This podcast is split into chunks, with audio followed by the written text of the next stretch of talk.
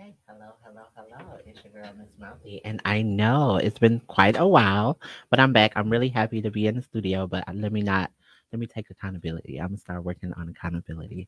So I apologize for being away from y'all for too long, Lips.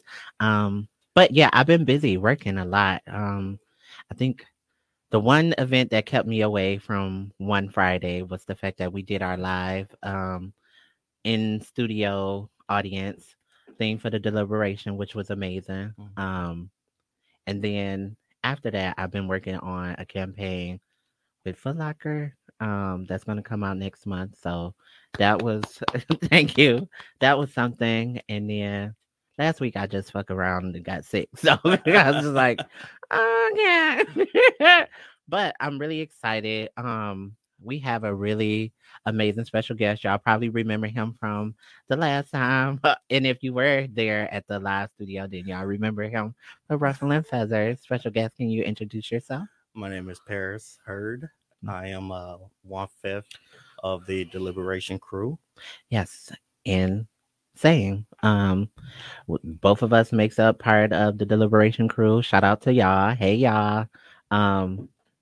Yeah, I think it was really imperative to name this episode Me and Her Too, because there was a lot of conversations. One, let me take y'all back. So when we were at the live studio, one of the conversations we were having was about the Me Too movement. Mm-hmm. And you really stood out because you were talking about your beliefs in it and kind of how it minimized me and voice when it came to like being a victim of, well, I don't like victim, but being,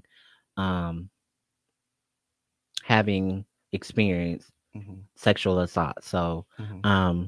Can you tell me a little bit about your thoughts and processes behind that? So when we was there, take the audience back, that if they didn't miss it, which if y'all missed it, y'all missed a hell of a good conversation, vibe, like absolutely. Everything. So kudos to you. Y'all work y'all ass off. Thank you. Why I came to the, I don't want to say conclusion because, you know, my mind can still be changed. Right.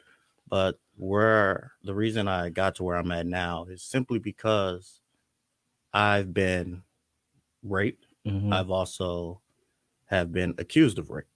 So I've been on that front line. Yeah. And even if you go back and watch the show in the very beginning, I mentioned that, you know, there's only one person in my life that I've ever opened up to that. Mm-hmm. But I mentioned it in the beginning of the show just to prove to everyone that men are heard, mm-hmm. you know. Mm-hmm. We have I don't think men are looking for a pity party, or we're looking to, you know, we don't want to be splashed all over the place, but we want the same type of help. We want the same counseling, therapy, anything that could be offered to us. But instead, you know, we're a laughing joke. And let me say this, because when you said that, like, it brings me back to the Facebook post that you made, and I was like, damn, did I not really say nothing? Like, did I not was like, and in my mind, I think about how many thoughts, like, would it be in five of us? You're kind of like waiting for your chance to talk and you're waiting. Right. So it's like, I wanted to be like, I'm so sorry you experienced that. What ended up coming out my mouth was how I was giving a disclaimer to the audience about like how we're going to talk about like sensitive things. And then I was like, but damn, you dropped the ball with telling him. So here it is that I'm really sorry that you experienced that. And like, empathy is something that regardless of gender, like mm-hmm. sexual assault, by no means do I condone or none of that. And so like, again, trigger warning, like I said at the live audience, we will be talking about things that sometimes can be traumatizing if that's an experience that you've had. I think it takes a really big level of bravery to be able to own your truth. Like mm-hmm. one thing I always talk about is how when people step up and they take their power back. Right. So even though that's been something that you experience as a man, I appreciate you being able to say that and name it for what it is. Absolutely. Yeah. It took me a long time to gain the courage to come out and say so. I was even fighting with myself because mm-hmm. it's like, how do you come out and say I was raped by a woman? Mm-hmm. You know, it. I think because of society has raised us to laugh at things like yes. that. I laughed at myself. Like, okay, why would you even consider that? But I didn't consent to it. I wasn't in mm-hmm. the right mind. I woke up actually fearful. The young lady had a reputation. People were saying she had hepatitis, all these things. So I was going through like a lot of emotion. Yeah, exactly. You know, even when I went and got tested for any STIs or STDs. Speaking of that, STI month, awareness month. Shout absolutely out to April. Go get tested. They were laughing amongst themselves. You know, when I went in there and stated I was raped, right? You know, so it's a laughing matter. And I think we need to bring awareness that nothing that causes trauma is a laughing matter. That is very true. And like sexual assault in and of itself sometimes have people second guessing like, well, was it or was it? Because even in my own personal experience, when I was raped in my 20s, I was like, but I invited him in my house. Mm-hmm. So it also made me like always second guess like, well, it couldn't have happened because my intention was for me to get to know him, but it was never to take it that far or like to have that experience. So I, after years of learning, I was just like, no, it was what it was. Like that was, I didn't consent to that, you know? But have you been able to like start a journey of healing or like, what would that look like for anybody who might be listening? It was a lot of steps. This situation occurred back in 2010. So, you know, it's been a very long journey. I don't have any, you know, proper steps laid out, and which is why I'm trying to bring awareness to it because there are no proper steps. When men are raped or sexually assaulted, even when men are falsely accused of rape. Yeah. You know, I personally feel like being falsely accused of rape is worse than actually being raped as a man. Okay. You know, when you're raped as a man, that's something you can keep to yourself. You know, only you and that person knows. But when you're falsely accused of rape, well, everyone knows. And I think that's like the generation which we live in now. Trauma has been so normalized. Like I've known even growing up, like I done been through some traumatic experience and was like, oh, that's just a typical day. Yeah.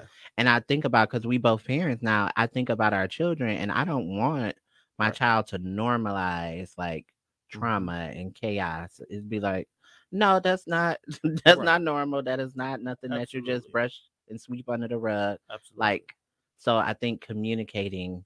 Okay, so this is my question.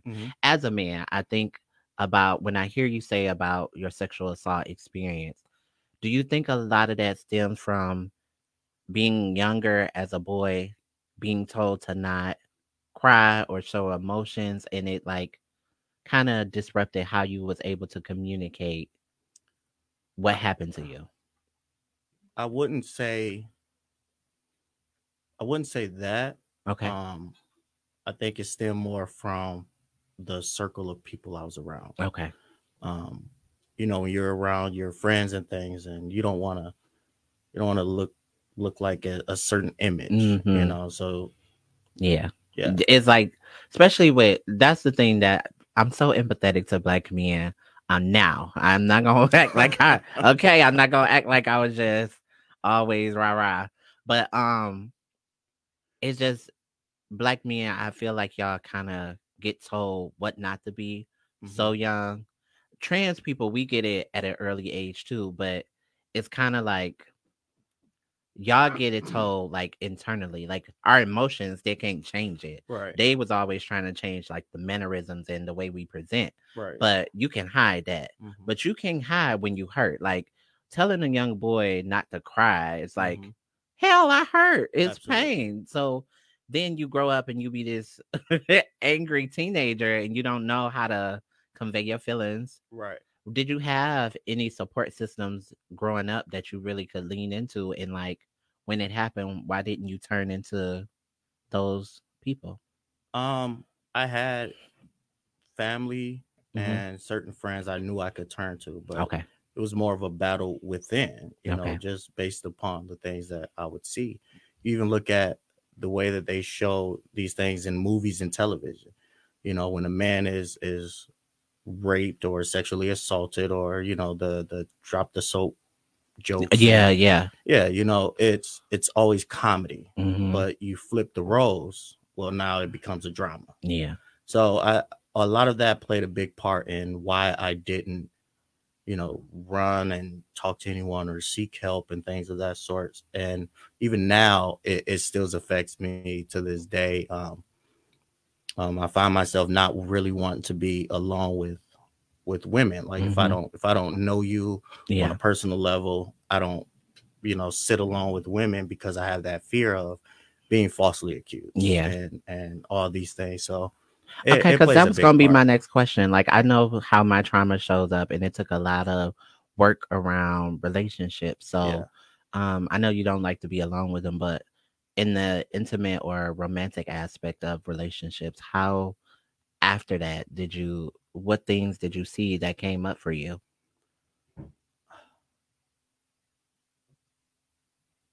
That's hard to hard to elaborate on. All right. One thing I know is that, like, the misconception that men are always predatorial, and two, like, there are really good people despite either genders, and also there's horrible, shitty people on both ends. But I want people to start getting to a point where we normalize conversations around our experiences. Mm-hmm. Like, just because something has happened to you does not make you weak. By no means does it take away your value or what it is that, like, you stand for. So, like, I want more men to, like, stay forward and, like, let it be known, like, hey, this happened to me, even if it wasn't in a sexual connotation. Because one thing is father roles, is what I noticed. Like, mm-hmm. Black men have not been able to name, like, their abandonment issues from their father. I don't know if your father was necessarily in your life. Okay. And so, like, I just want them to be able to be like, mm-hmm. hell, I'm hurt behind that, right? Like, I would love to walk. Well, I'm not gonna walk into the room, but if I'm invited, to come into a room where I see Black men, like, the Million Man March is cool. I'm not going to take away from that. But in this era, we're seeing more trauma and mental health issues with Black people. So if I could see Black men in a room healing mm-hmm. and saying, like, hey, this is what I'm going through, I'm hurting, and they can pour into each other. Because, like, I don't see that closeness with men. Everything is so macho now, mm-hmm. you know. But on the other end of the table, you have feminism screaming, well, don't be masculine, don't be this, don't be that. And it's like, you know, you have to let a man grow into himself, mm-hmm. you know, and it starts with us. Our fathers didn't do it. So it's on our generation to not break. What are the pressures of a Black man? Like, what pressures have you felt like you've been under? Because I've never been bold to ask a man, like, what pressures do y'all got? Well, for starters, if I'm in a room, you know, full of women, for example, especially women I don't know, I know there's a thought of, well, is he a thug? Mm. You know, is he a rapist? Is he this? And then they always make the remark of, oh, you don't talk Black. Oh, you don't act Black, as if it's like a separation, mm-hmm. you know, like Black comes with a lack of intelligence. Yeah. You know, and it's a war every day when I step outside. Okay. A mental war. But it's how you take it. It's how you perceive it. A lot of men out here, they look towards other people for validation. Yeah. You know, other people to confirm that they are man, to confirm that they are somebody. I love that you said that, because that definitely is a thing. And especially if the man that they're looking up to, I don't want to say necessarily is bad or not a good guy, but his ways could use some improvement, right? I don't like that when men reach a certain level of manhood, they feel like they no longer have to improve themselves. Absolutely. It's like, oh, shit, I know what I'm doing. Or I'm just like this, baby. You either going to take it or you're not. Right. I'm going to leave it. I'm going to leave that shit right on the table, because this is not what I want. You leave that for the next one. Right. But, yeah, I think that's important to recognize. So there are resources out there and available for anybody who is experienced sexual abuse. But how has you been supported now that you've been able to tell your story? Have you seen much of a change? Because I know you'd be like, I say it, and people be like, yeah, crickets. Well, with those who are I'm truly close with, because that's the thing. I don't make myself vulnerable with everyone. But those who I do make myself vulnerable with, they listen. Okay. And that's what people don't realize. A lot of men just want someone to listen. Yeah. We don't want you to solve the problem. We just want someone to listen, to hear our pain. You know, you don't even have to respond 90% of the time. It's like, just hear my pain, hear what I'm going through, because when I'm talking, I just want to hear myself talk about it. Yeah. You know, it's one of those situations. So I've been getting a lot of positive feedback, you know. Good. Those who actually listen and give me different options and things of that sort. So I'm glad that you said that, because I think I'll say it. No, I don't think. I know I'm guilty of being that girl that, like, if I'm dating somebody or I'm around a guy and he tells me something, especially because maybe it's the black woman complex. Like, I just want to prove, like, I got you, baby. I'm not going to be a ride or die, but I'm built for it tough. Okay. So I'll be like, oh, you going through this? All right, I got you. And sometimes that can be frustrating, because I've never heard a guy just say, I just want you to hear me. Like, I don't need you to solve it. And that's why sometimes as women, we burn ourselves in the ground, or we get so frustrated with a guy because we feel unappreciated, because we're constantly trying to solve whatever he's telling us without even listening to, like, I don't need you to solve it. I just need you to listen. Right, right. Even when people jump into relationships, with men, black men, they don't pay attention to the signs of trauma. And I think that's why a lot of these relationships are just going down the drain.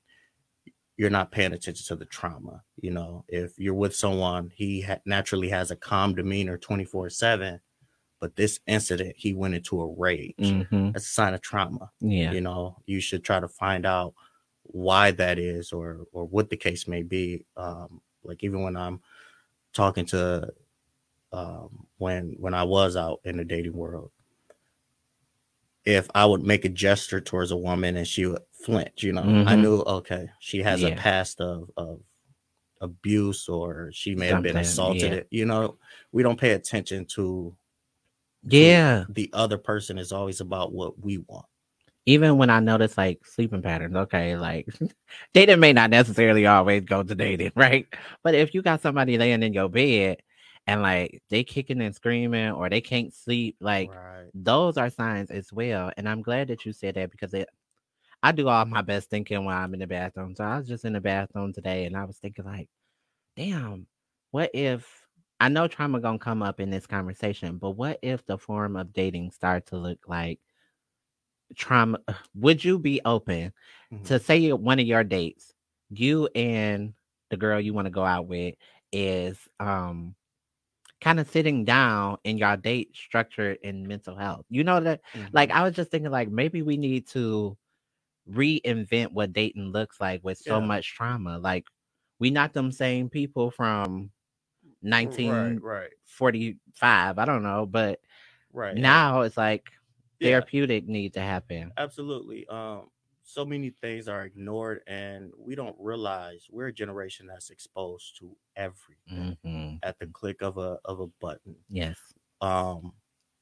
It's children out here who've seen dead bodies on the internet, you know. So we're already preconditioned with trauma that we don't even realize we're preconditioned with, and we walk through life just burying everything, and we just need to open up about it. And when you're on a date, two people, you should talk about these things. Hey, if we're gonna make this work, you know, I'm working on it, but this is what bothers me. I get triggered by this, etc. So that way, when it comes up, I know how to respond, because I feel like we're not asking the real questions when we go on date. It's so superficial. It's so, like, demanding. Yeah, like, what do you like? What do you work? Da, da, da, da. But we're not getting to the person and like their experience. Absolutely. And so you say, like, when you used to date, which says that you don't date now. No. What has that journey have been like for you? Why have you chose not to date? One is because of the trauma. Mm-hmm. Two, I'm just not interested right now. I'm mainly focused on my children and raising them into being good people. That's good, because I think sometimes we get to a place where I always gotta speak from my perspective. Mm-hmm. I get to a place that sometimes when I think about dating, when you have a career and everything in your life is aligned, mm-hmm. for whatever reason, it's that little thing in your head that be like, you have to get a life partner. Right. But now I'm starting to realize that, like, I don't want to foster that type of love. Like, right. The past 3 relationships that I felt like was genuine to me came from narcissistic ass people with disorders. Yeah. And I was like, I'm attracting that though. Like, I'm attracting mm-hmm. that because I'm a giver and I'm a lover. And and then I just had to start realizing, like, until you can learn how to be without those type of mm-hmm. people, you don't need to date. Right. Because it does more of a toll on yourself now. Right. And, you know, I took it to perspective when it came down to my children, that when you start dating, you start taking time away from them, because you're putting time into getting to know this person, going on dates, doing this and that. That's very true. And it's like, that's not what I'm looking for right now. Good. Okay, that's cool. One, I commend you for being a great father, because that's important, especially like Black men. I know there's a lot of Black fathers that's amazing and does mm-hmm. for their children, but they don't get the recognition that they need to. So I want to give you your flowers while you're here and let you know that, like, you're raising amazing kids, and you're like, it's not easy being a parent, and it's definitely not easy being a parent of color, because the odds are already stacked against you. So now you have to teach your child about all of these things. Right. What things, since you've been a parent, has been hard to kind of like teach your kid about? How to deal with their emotions. My daughter, it's more easier with her. Okay. But with my son, I'm mainly teaching him it's okay to cry. Mm. It's okay to be emotional, but understand why you're crying. Yeah. Don't cry because you're frustrated. Don't cry because you're mad. Don't cry because of, like, know why you're crying. Mm-hmm. And that's the biggest thing that I've been teaching him. Yeah, even with, like, when we were talking about the Me Too movement, one thing that I found was so hard and difficult was the fact that, like, people who experienced it and became parents didn't have to, like, we have to prepare our kids around, like, what sexual abuse look like. And, like, I think as a parent, I'll speak for myself, you never really want to have that conversation, but it's better to have it than to not have it. So I guess it would be like, how do you feel like you're going to frame around for parents who might be watching how to have that conversation with their child? I think it's mainly on you and your approach to your children. Yeah. For me, I don't know what that conversation looks like. Yeah. Growing up, my mom would always say, you know, if you're going to go out and have fun, better not bring no kids. They do always say that. So, but it stuck. It stuck with me. And I knew, don't bring no children. Okay. You know, you bring yourself back. That's it. Yeah. Okay. So it's more so about your approach to your children. Every child is different. Yeah. Every parent is different, but you must prepare your children for this world. You know, I see too many parents are building their children to live in this bubble of a 5-block radius. And it's like, the world is different out here, you know? And so, in a perfect world, because we probably never going to have it, but if we did have a perfect world, what would it look like for people who accuse people falsely of sexual abuse? Because, like you said, I've been on both ends too, being falsely accused and being someone who experienced it. Like, I think there needs to be something 100%. That happens to them. Like, you can't just keep saying shit like that. Like, exactly.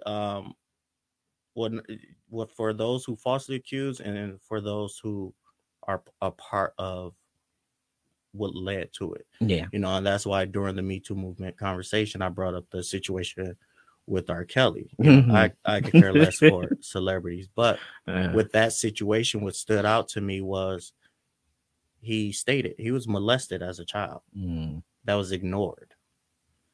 And it was instantly thrown as you're a predator, go to prison, instead of, well, let's redefine this. Maybe he should seek some help. He needs some help or something. Mm-hmm. Then you had all these so-called friends and family coming out and stating what they did for him and how they brought women back. You're a part of the crime. Yeah. You know, so what if I shot the gun? You brought me the bullets. Yeah. These people need to be convicted. Those people who falsely accused, they need to be convicted. Yeah. I think it's really important to recognize when, like, that's why I was like, there needs to be some levels of, like, we know that mass incarceration don't really help people. Right. You lock these people up, you fuck up their mind, you break them down, mm-hmm. and then you let them out in the world and say, go have a life. Right. With no rebuild. Mm-hmm. And what I hate about what I dislike about celebrities is that, one, you already got a platform. Mm-hmm. They steal people. They just got access to money and all of that other stuff. Absolutely. The difference is a lot of people only do it so they can get the money. Mm-hmm. So people can change, because you got all these millions of people that love this person and see them in a nice light. Yeah, of course. Mm-hmm. Yeah, I want to see you horrible. I think we as a society have to have accountability at every level of principle. Like, we can't wait until something gets so drastic and be like, I'm gonna hold your ass accountable. Mm-hmm. Mm-mm. No different, because we guilty about it in our workplace, right? Like, we'll say, oh, this is sexual harassment, and then we'll turn around and still pull up a picture of somebody sexy and be like, oh, if I that's still giving into you doing the exact same thing. And I'm guilty of that. I will pull up a celebrity and be like, okay, but I ain't going to touch you in real life, okay? I'm just being honest. That's my accountability. Like, yeah. But what things has been monumental has been helping you as, like, a Black man with your journey with, like, self-acceptance and, like, making peace with everything? Believe it or not, it started with the passing of my grandfather. Okay. I realized how fragile life really is. Mm-hmm. And it just changed my whole thinking of how I approach things. And in our minds, we're all bigger than what we really are. Mm-hmm. But once you truly put into perspective, we're not even a second on a clock. So what type of man was your grandfather? I feel like you must have had a lot of esteem for him. He was the typical grandfather of those days, you know? Okay. Hardworking, making sure the family is good. Mm-hmm. Yeah, go to work, provide for your family, and yeah, that's how my grandfather was. Like, I remember he died, like, when I was really young, but mm-hmm. I just remember him always being, like, family oriented there, making sure my grandma had whatever she needed, and it was just like, a lot of things that I learned in life I actually learned from my grandmother, as far as patience, mm-hmm. As far as when you approach a situation, you don't judge it right then and there, you know, because she would say, you know, there's three sides to a story: your side, my side, and God's side. Yeah, you know, so I took a lot of that stuff in. So now I don't try to be quick to judge. I'm not quick to anger. I try to be patient with everything. I'm so glad you said that, because, for one, I just appreciate you always being genuine to me. It's not oftentimes as a trans woman that I can interact with a man and, like, it don't have any weirdness to it, like, where a guy be like, oh, y'all know Lips, a guy you be trying to work with him, and now he like, she's trying on me, bitch, where? Right. And I think that stems from men who aren't comfortable with their sexuality. Mm-hmm. I'm very comfortable with my sexuality. Mm-hmm. It doesn't matter who I'm sitting in front of, you know. Just because we're having a conversation doesn't necessarily mean you're hitting on me. I'm hitting on you. And I appreciate that. Especially, and to go a step further, like, yes, it's you being comfortable with your sexuality, but you also not being an ignorant human being. Absolutely. You know, it takes a level of knowledge to know that, like, hey, everybody, every situation is not vested in this. Right. And sometimes I think, especially people of color, we are so overly sexualized that we assume every situation has to be led with sex, or it has to have some type of innuendo of like, oh, okay, well, I don't know you, but now I want to get to know you in that way. Stop thinking everybody that you come across got to be a romantic connection. Like, they don't have to be. Some people are meant to be business venture. Some people are meant to be friends, and some people are meant to be your enemy. Oh my gosh, 100%. Yeah, like for real. Everybody not gonna like your ass, and Absolutely. That's okay. It's it's interesting. Just to kind of take it back a couple steps. Let's go back with Terry Crews, right? We also mentioned him during the conversation, and the reason I mentioned him, I wasn't able to. My mind was up there racing, just like you said. Yeah, you know, so many thoughts are coming. You're trying to listen, you're trying to think at the same time. Like, okay, I'm gonna say this. And, you know, the light. You get the mic, you're like, absolutely. And with that. I didn't really get a chance to elaborate on it, but with Terry Crews, what bothered me about it wasn't that he was groped by a executive, whatever. But right after that happened, you turned around and played a predator in one of the biggest movies. Practice what you preach. Yeah. You know, there's no way that I will go out here and knowing that I've been through this trauma, knowing the type of trauma it causes, I'm going to go and star in a movie or a series for this type of stuff. And that's what I meant by we say these things, but we'll do it quickly once they put a check out there. And that, when you say it in that retrospect, I can receive it, because I was like, at what measure do we stop doing things for money? Right? Like, at what point do you start to say, hey, you know what? No matter how much money they put behind me, I feel disrespected as a woman or a trans person or a black person. Absolutely. Yeah, absolutely. I agree. Yeah. Because I think it's really important. Like, that's another reason why, like, I'm stepping back from my position, and most people don't know that. But, like, I have to invest in this. Like, this is what I love. And if you believe in what you do wholeheartedly, research gonna always be there. Like, that's academia. And, like, they have some of the systems that gonna take years of undoing because it took years of doing that shit to get them all the millions of dollars that they got. I'm one person. I'm not coming to shit. I'm not about to spend 60 of my years trying to tell them why this racist as fuck or why this transphobic as fuck. I'm not doing that. I'll step away and do what I need to do. You know? Right. Absolutely. Yeah. So what are some goals and ambitions and things that you have going on? Right now, I'm mainly just focused on the Deliberation show. Okay. Tell people about who we are if they don't know. Okay. And if you don't know, you need to get to know. Okay. We are, I would, this is how I would define it. Okay. Yeah. We are 5 unique Black African American individuals. So many will come in and judge us off our gender, off our sexual preference, but that's not who we are. We're all strong-minded. We're all very opinionated on the things that are happening in this world, and we could see the desolation that's happening. And what brought us together was we're all a part of each community in a sense. We may not follow the movement, but we've all been victims in these movements.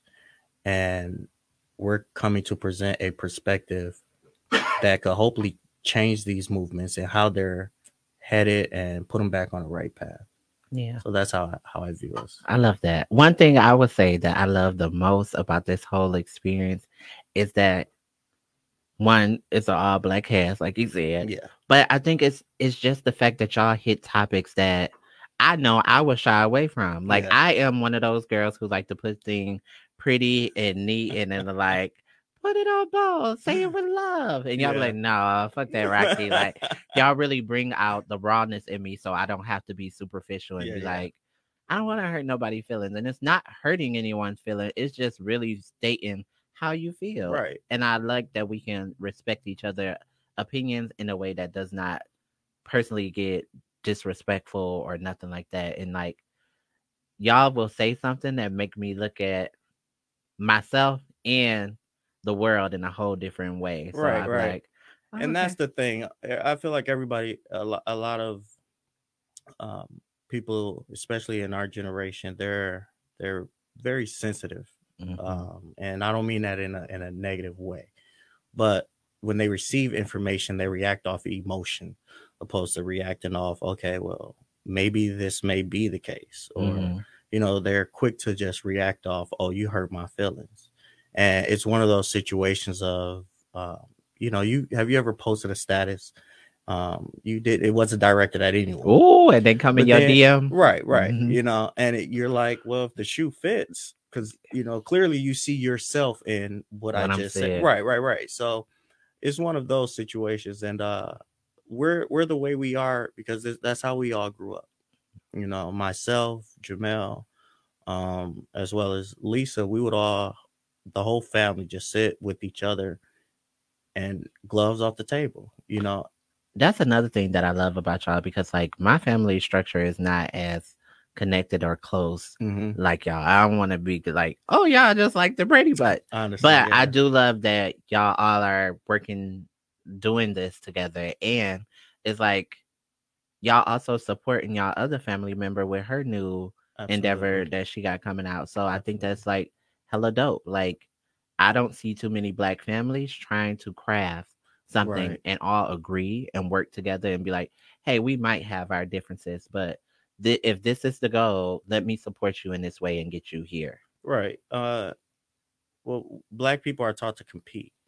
That is true. You know, I forget the gentleman's name, but when he stated Black people produce nothing but sweat.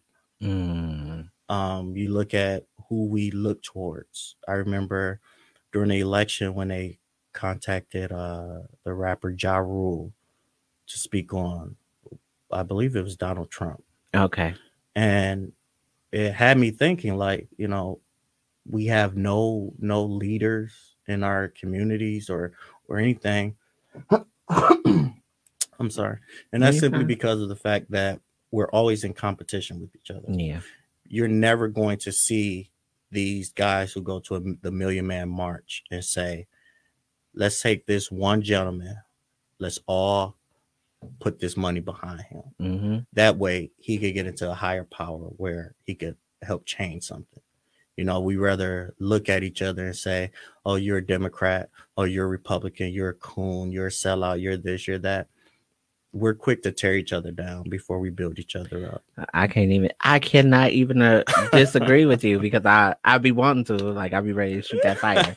But it's true, because even as women, like, we're so competitive with each other. Like, I can walk into a room, we can do the same work, it could be whatever. Yeah. But the only thing she focused on is how I'm presenting. Like, is people going to look at me more than her? Or am I going to get paid more than you? Or like, I do something, now you think it's a competition. It's no competition. Right. I noticed it when it came to women when I started working in the medical field. Mm-hmm. Even now, I work with majority Black women. And they're more in competition with each other than they are trying to work with each other. You know, if someone's struggling, it's, oh, F that B. Mm-hmm, mm-hmm. She did this. She, you know, and it's like, it's unnecessary. Yeah. It's like, if you stood before God and he said, you know, what you say about her? Right. Okay. Right. Like, you didn't help someone you saw struggling. Mm-hmm. And I think that's what we need to rethink as people in general is, our morals and how we approach life. Okay. You better come on, y'all getting these pearls. I need y'all to hear this, but sometimes they don't be ready for conversation. They don't be ready for no They don't want to have to change the ideas of who they are in those moments. But sometimes you got to be broken down to be built up. Absolutely. It's nothing wrong with saying I'm flawed. Yeah.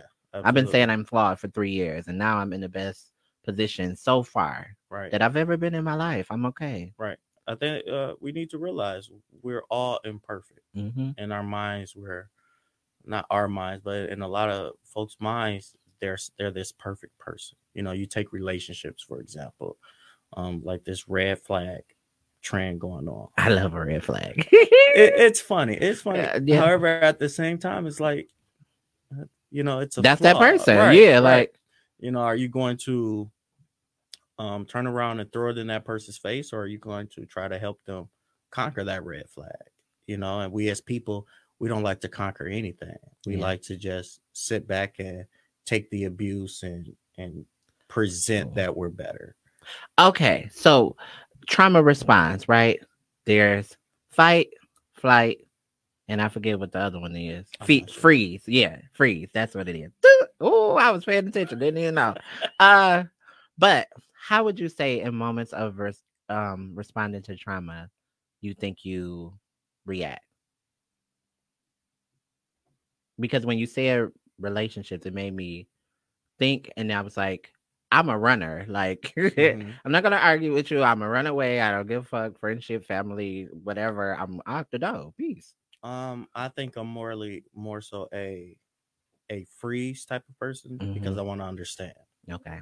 I want to understand where it's coming from, why it was said that way or taken that way, etc.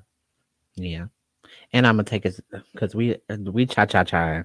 So you had mentioned about women completing in the workplace. Shout out to my team at Corktown because I just love this position because the women in my office, like if we don't know something, we can hum into each other and figure it out and whatever. And I, like maybe I'm too new to know, or maybe on the days that they snap, I'm not there. But I appreciate it. Even my one coworker, Bree, had came to the live thing, and it was like, I didn't know her all that well to really think that she was going to come, but the support was real. Right. So I was just like, yes, that's real. Like support shows up. People always talk about losing their friendship. I talk about that a lot. I lost a lot of friendships and I had to question it, but you're losing people to gain people. You're finding a tribe as you evolve and you change. So I'm like thankful that I met y'all because y'all bring out a side of me that's like the best side of me, the side that I want to present, not people who gonna make me be like, bitch, we just got arrested. Like, how we gonna bond out? Like, damn. You get what I'm saying? Y'all make me be like, okay, we got this to do. What's our deadline? What's the next event we want to do? How do we grow our brand? Yeah. Absolutely. Yeah. So I guess what's next for can you talk about what's next with the deliberation? Okay. Well, I'm not gonna spoil it. But yes. But there are some huge things coming. I know a lot of our fans are sitting back and they may think it was a one and done thing, but no. So this is a real question too, because with you being like the only heterosexual person on the show, does that bring any? It doesn't bother me. Okay. Reason being, I don't see a person for their gender, for their sexuality. I see for who you are. You're a person.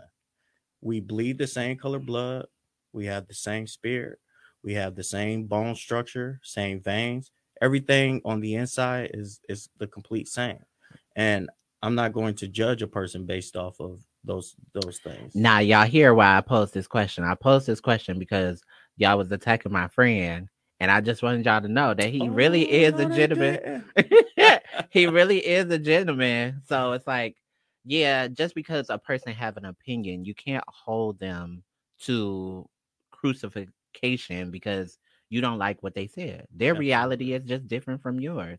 But when you hear from their mouth that like they're still going to treat you human, they're going to treat you kind, and that's what we got to deal with. And sometimes people just not going to be your taste. Like I've had to work with people who didn't believe in my vision or girls who I don't care for. Like, I don't like you. It ain't about you. Like I don't like you. Right. But I'm gonna set that all aside so we can accomplish a goal and move forward. You know. Exactly. Yeah. So I just was wondering, like, do it make him feel some way? Because like, I also want to make space where like LGBT topics is not the only topics that we talk about. So that's why I was like, well, I want him to come on Mouthy and talk about how men are hurt too and how important it is, because I do want to have more male voices. Fun fact, I was on that dating app being fast, and a guy was like, oh, what's your show about? Da-da-da. And I really don't like telling people for several reasons. One, I always out myself. But two, like, it becomes this whole thing of like, now they want to come on your show, but they want you to take the screen down. Like, no, if you live a DL lifestyle, you just don't even do that. But he was like, you and your girl, Kriya, hey, Kriya, we was talking about dating. And he was like, y'all was just bashing black men and da-da-da. And I was like, I don't think we were bashing black men, but I feel like we were just talking about our frustration. Right, right. But I was like, you're more than welcome to come on the show. And he was like, I think I will. A long story of the short, he didn't even make it past the day. Like, he had already was like, no, we not what you looking for is not what I was looking for. We just a disconnect. And with that though, it goes back to, you know, like I said, if the shoe fits, wear it. You know, just because you guys are talking about black men doesn't mean it's everyone. Yeah. You know, it's the same thing I say, not to take it political, but it goes down to when Donald Trump made the statement about poor people. He didn't specify a ethnicity, but black people were so quick to jump and say, oh, he's talking about us. Well, if the shoe fits, put it on. Walk. So the nutrient, I also think we talk about the red flags, but we also talk about toxic traits, right? Like, I like being toxic, especially since I went to the Latto concert, and like my girl Callie was out there talking about toxic chocolate, so now I'm just ripping that like but if any, what toxic traits do you feel like you're still working to like get rid of? Because I'm gonna tell you mine. My top 3 toxic traits would have to be, I set a high expectation for men in my life, and like, I shouldn't, for several reasons. One, when the lack of having my father in my life, what man am I comparing you to? You get what I'm saying? So now it's just the same thing of like sitcom dads that I didn't see in the 90s that I'm like, oh yeah, that's the type of man I want to marry. That's not real. Right. Also, I think, like I said, I run away. Like, I will communicate, but I'm a one and done type of girl. Like, I'm only going to tell you how I feel one time, and then I got to go. And honestly, I guess that can come off a lot more. It's the fact that I like try and help so much, right? Like, like you were saying, sometimes people just want to hear you say, I'm a doer. So if I hear you complaining or you saying things more than once, I'm gonna feel like you want a solution to it. So right. I'm like, oh yeah, we could do this XYZ. He's like, wait, whoa. I never said that. But you did say you want to start a business, so let's go get your LLC. Right. Now I'm nagging. That's a whole different story. Yeah. I would say for me, my toxic traits would be expecting others to give the same back to me that I give to them. Yeah. And learning to respond to a situation right then and there, because a lot of times something may happen or something is said, and I'll not respond, and that's where it comes from, the freeze thing.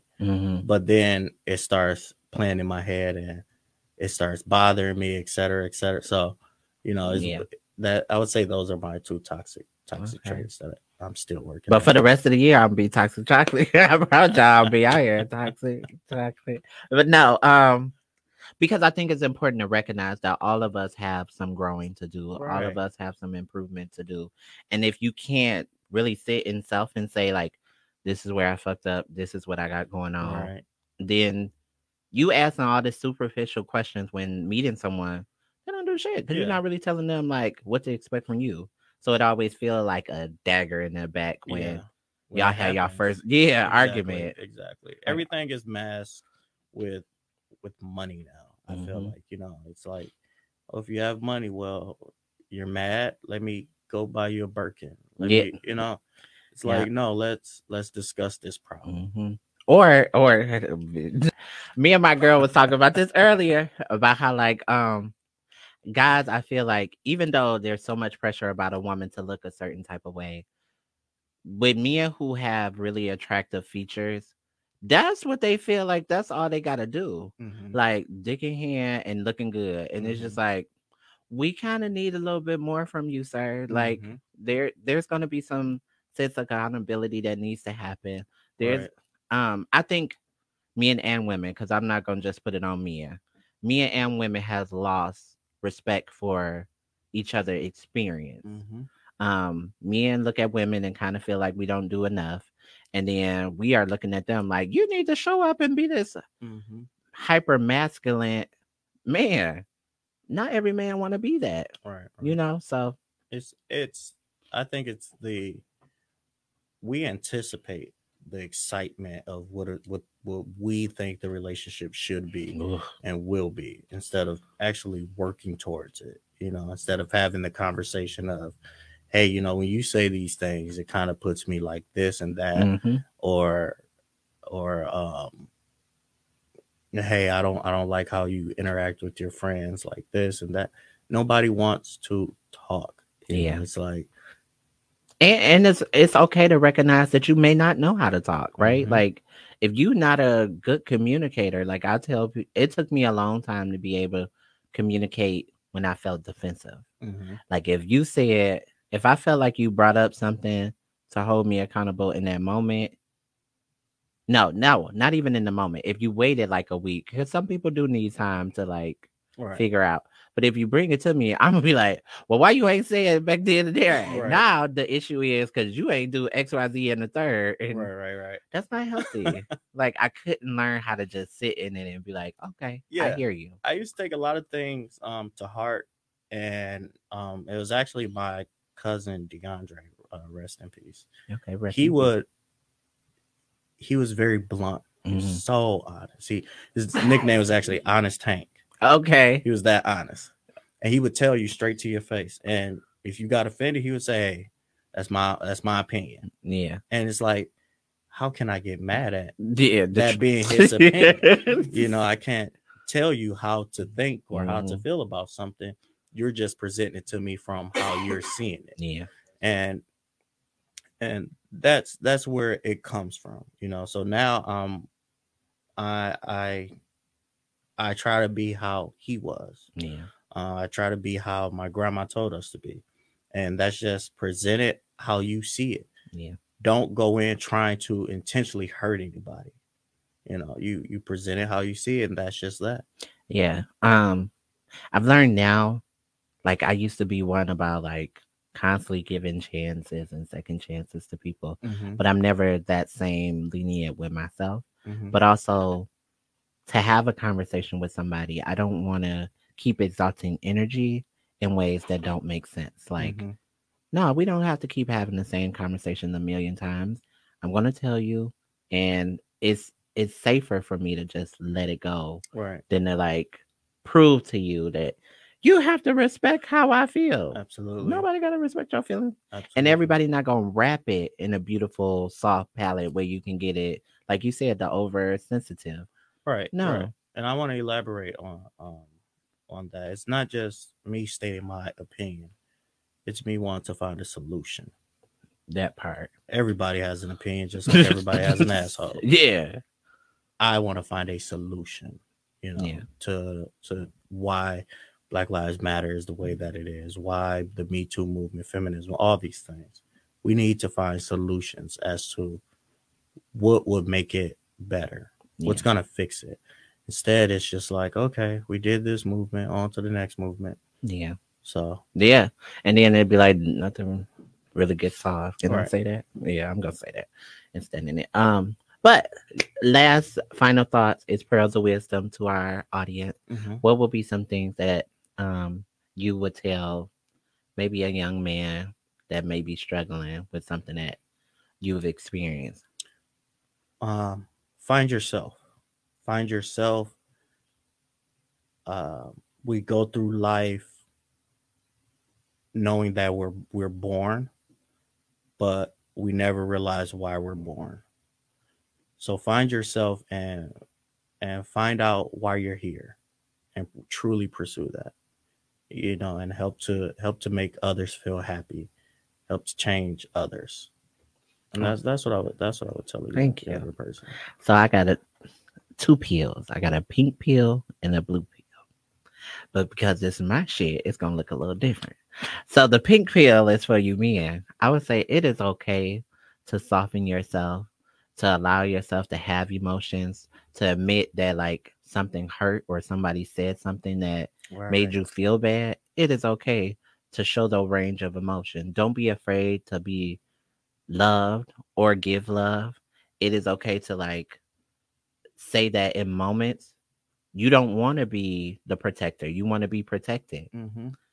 Okay, blue pill. As women, I can understand that you might be carrying the weight of the world. Sometimes we have chosen to take that on. And if you ever want to lighten that load, start letting shit go. The pain of that past relationship, you have to let that go. Mm-hmm. What one man did to you, you have to allow to not hold another man to that conviction. Mm-hmm. I also think it's important that women, if you can uplift and affirm a man, do that. And hopefully, because it may not be, hopefully it could be reciprocated. So it's your girl, Miss Mouthy. I thank you for coming on. Thank you for having me. Of course. You'll be back like a lot of times. So we're going to get the rest of the gang up in here. Yes. But even when you don't see me, you hear me. Till next time. Bye.